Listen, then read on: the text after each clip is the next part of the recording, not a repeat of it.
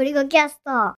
こんにちは、ゴリゴキャストです。今日は iPad を使って本を読むっていう、なんかすごい当たり前な話な気がするんだけど、そのことについて話したいと思います。ちょうどこの前あの、英語読習法の話をこのゴリゴキャストでして、で、この英語読習法 Apple Books、Apple Book かな今は。で、購入してるので、まあ、iPhone とか iPad、まあ何でも、Mac でも読めるかな？読めるんだけど、同じ本を iPhone で見たときと iPad で見たときと、だいぶ印象が違って、まあそもそもそのスクリーンサイズというか、画面のサイズが全然違うので、まあ見え方が変わってくるのは当たり前なんだけど、その文字のサイズとか色とかを調整しても、どうしても iPhone だとその頭に入ってこない？文字としては読めるんだけど、なんかね、こう、本を読む感じで頭に内容が入ってこない感っていうのが強くって、で、それが iPad なら普通に読めるっていうのがあったんだけど、そういうのってない？うんとね、言われてそういえばっていうので思ったのが、えー確かに俺も最近 iPad で本を読む方が多くなっている気がする。で、理由の一つは多分 Apple Books、Apple の Books アプリのそのリフロー系のテキストがなんかね、あまり日本語と相性が良くないというか、日本語を読みやすくするようにあまりデザインされていないんじゃないかというところがまず一つはあると思う。まあ、特になんだけど、縦書きで書かれている本なら、まだ iPhone でも読める。でも横書きで書かれている本だと iPhone で読めない。多分なんだけどね、英語だとそこまで違和感はないんじゃないかなって思うんだよね、横書きでも。その画面の比率っていうのよ、結局さ iPhone の縦長の文字で横長の文章、横も、横書きの文章を読もうとすると、なんかそのウェブでなら読めるけど、確かにブックスは読みづらいんだよね。で、きっとそのマージンとかレイアウト的な話が大いにあるので、改善すれば読みやすくなるような気はするんだけど、なんかね、もう最近の自分の話で言うとね、やっぱ iPhone であまりそういう読書みたいな行為もあまり iPhone でやらない方がいいんだなっていうのは思ってたりもするよ、そういえば。一時さ、iPhone ですごいこまめに読書してなかった？うん、まあ今でもそう思うし、それはそれで悪くはないんだけど、なんかそのやっぱ iPad の方が、えー効率よく読めるという日本語は正しくないと思うけど、なんかそそういうような感覚はある。なんかまあ本の読み方というか、文字の拾い方として、その、まあ読み上げてるのはある一文っていうかあるんだけど、なんか無意識化に、こう前後の文の塊とか、次の見出しみたいなのをこう拾って内容を理解しようとしてるのかなみたいなのもちょっと思ったりして、その場合、一画面に表示されている情報が多い iPad の方が有利やん。で、あと、まあ、サイズ感的に言うと、今使ってる12.9インチの iPad で、まあ、その見開き表示すると、だいたいこのリアルな本の、えっ、と、よくある、まあ、ビジネス書のサイズっていうのかな。あの本を広げたぐらいのサイズと多分ほぼ一緒なので、まあ、すごいその、紙の本を読んでるイメージに近く読めてるのかなっていう気はする。なんかね、もう一個俺が思うのがですね、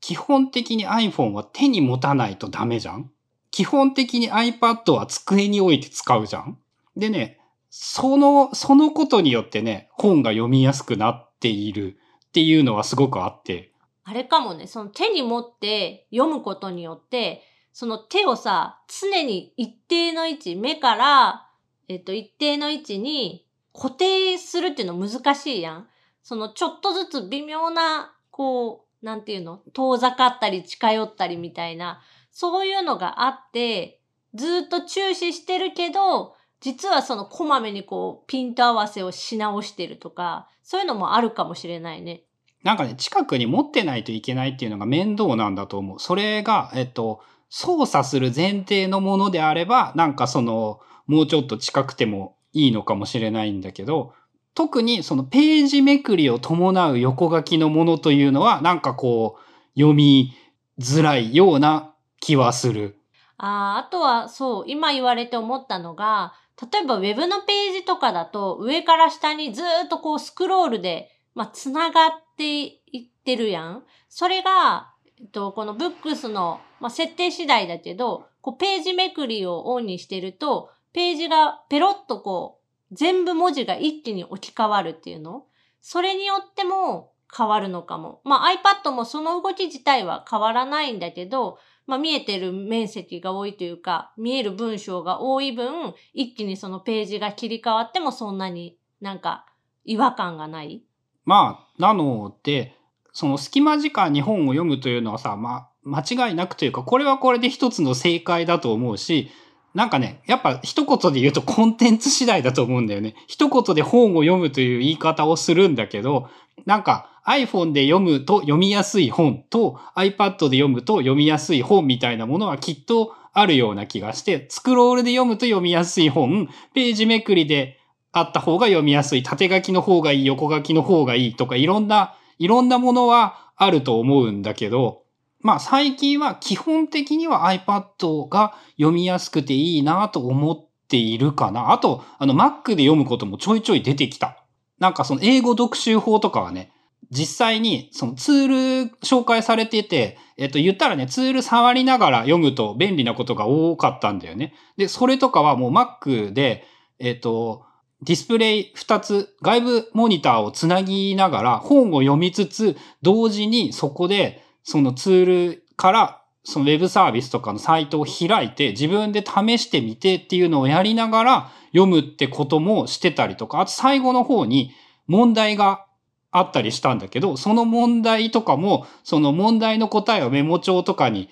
書きながら、こう読んでいくみたいなことも Mac でやってたね。まあそのあたりは、本当本の内容だったりとか、どういうタイミングでその読むかとかにもよって変わってくる。まあ、例えば外に出てる場合だったら、こう iPad をさ、どっかに置いてとか、大きな12.9インチの iPad をこうわざわざカバンから出して本を読むっていうのは、ちょっとどうかなって思うから、そういう時はもちろん iPad じゃなくって iPhone の方がいいのかなっていうのは思うし、まあ、さっき言ってたみたいに何かをしながら、えっ、と、操作をしながら本を、まあ、読み進めるような感じだったら、Mac とか、まあ、もしくはまあ iPad とかで、えー画面を2つに分けて、どっちかで操作しながらどっちかでこう読むみたいなことが向いてるものもあるかもしれないし、まあ、ケースバイケースだとは思うけど、まあね、なんかとにかくその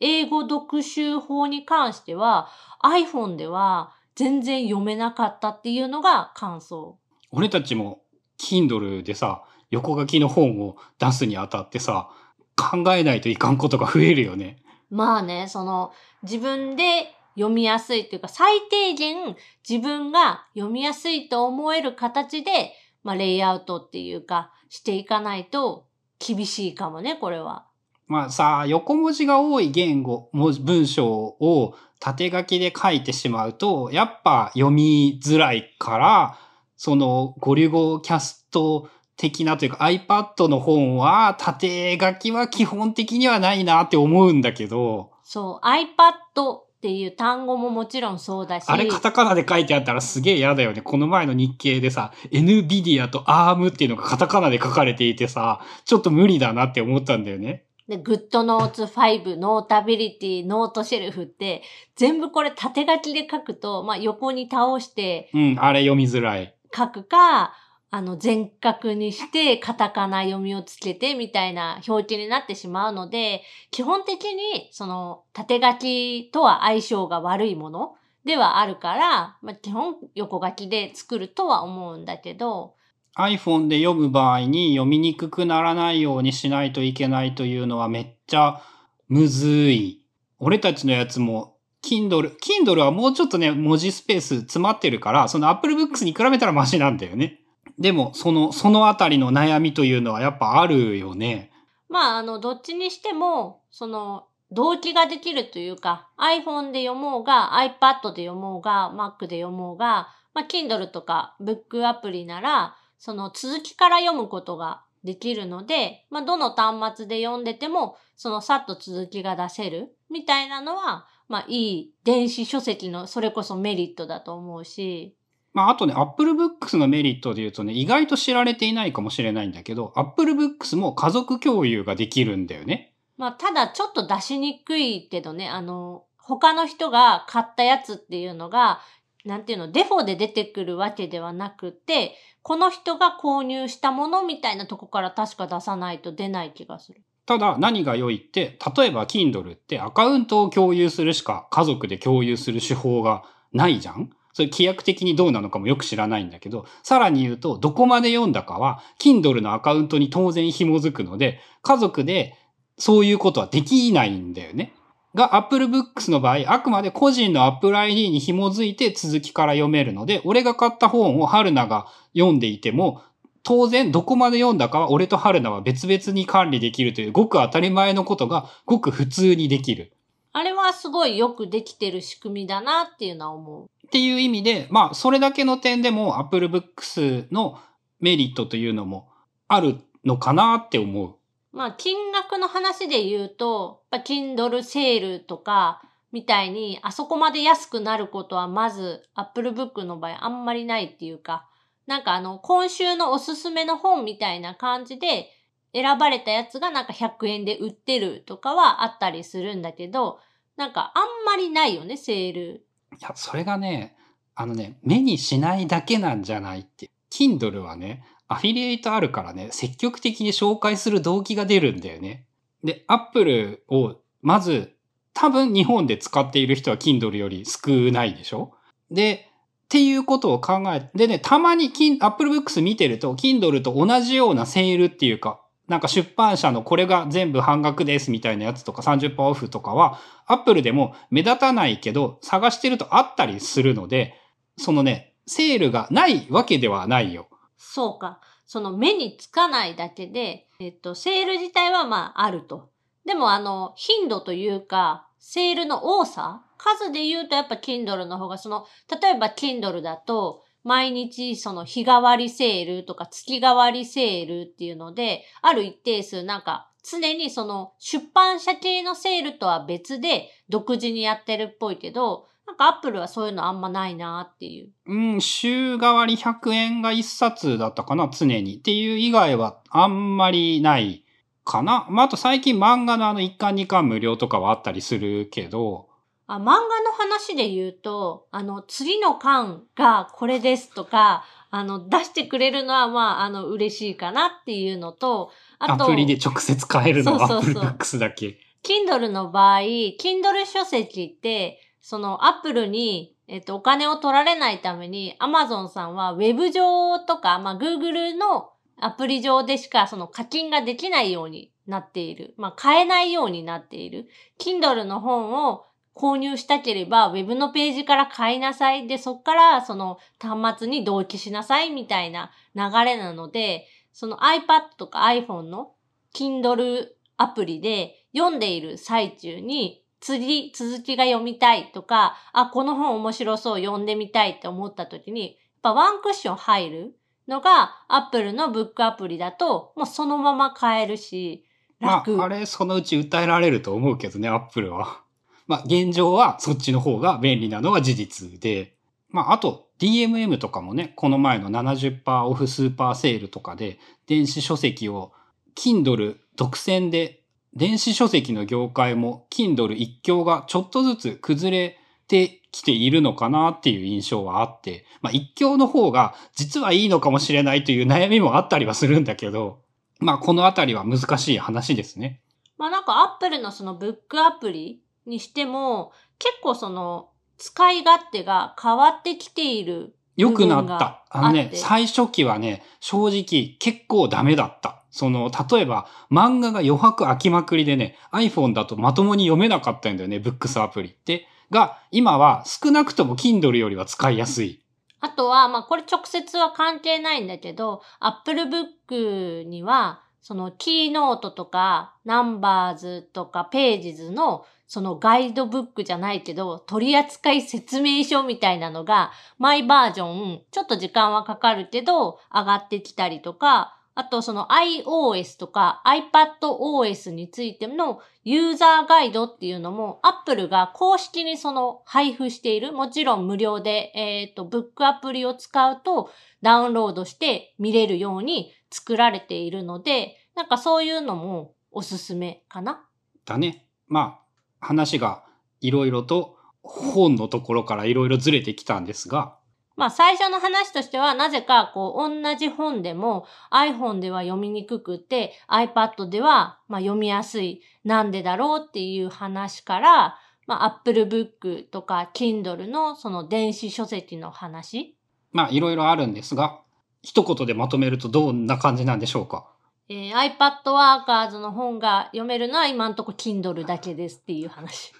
そうだね。3ヶ月経った。そう。なので、あのね、それもね、Apple Books でちゃんと買えるようにするというのを、えー、近日中にやりたいプロジェクトとしては進めています。前作の iPad オンリーなライフスタイルと、えー、iPad Workers、Apple Pencil とノートアプリ活用の本と、両方、そのまあ、あの、最初の3ヶ月だけは独占販売っていう、まあ、そういう契約でやると、Kindle でもらえるその利率、利益配分っていうのが増えるからそれにしてるんだけど、まああの、3ヶ月経ったら他のところでも売ってもいいよってなるかな？まあというのもあるので、そのあたりもそのうちなんかできたら話したいと思います。ということで今日は iPad Workers の本は Kindle でしか読めないよっていうやつだったよね。っていうお話でした。最後にしか言ってないよ。